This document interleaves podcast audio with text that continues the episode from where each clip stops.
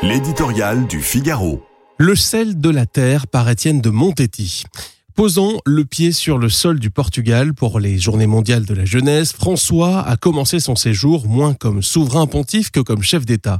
Il a d'abord rencontré les autorités politiques et religieuses du pays qui accueillent l'événement et fait l'honneur à celui-ci en citant abondamment les poètes lusitaniens, notamment Camões et Pessoa. Pour parvenir à l'infini, et je crois que nous pouvons y parvenir, nous avons besoin d'un port, d'un seul, sûr, et de là partir vers l'infini. Jolie définition de l'Église qui mène au Christ. À ses hôtes, il a délivré un message très politique, exprimant les préoccupations de celui qui est aussi une autorité morale internationale. D'une Europe privée de boussole, incapable d'assumer sa vocation de bâtisseur de ponts et d'artisan de paix dans sa partie orientale, l'Ukraine, mais aussi en Afrique et au Moyen-Orient, maison commune menacée par la dégradation de l'environnement. Le pape n'a pas non plus esquivé ce rôle de représentant d'une institution que son prédécesseur Paul VI avait qualifié d'experte en humanité.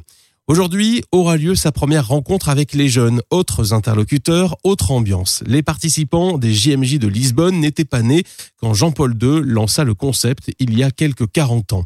Mais comme naguère à Cracovie, Madrid, Cologne, leur foi joyeuse fait passer un vent frais sur le vieux continent. En début de semaine, une star internationale a pour ainsi dire chauffé la salle au souverain pontife. Par vidéo, le footballeur Olivier Giroud a tenu un magnifique discours aux pèlerins français. Dieu vous attend et il veut parler à chacun d'entre vous.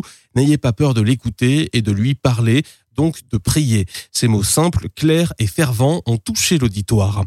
Le pape François devrait être sensible à ce déferlement d'une jeunesse venue, comme il a expliqué aux autorités portugaises, non pour crier de colère, mais pour partager l'espérance de l'évangile. Étudiants, jeunes pros, ils sont d'ores et déjà des acteurs engagés de la vie de leur pays.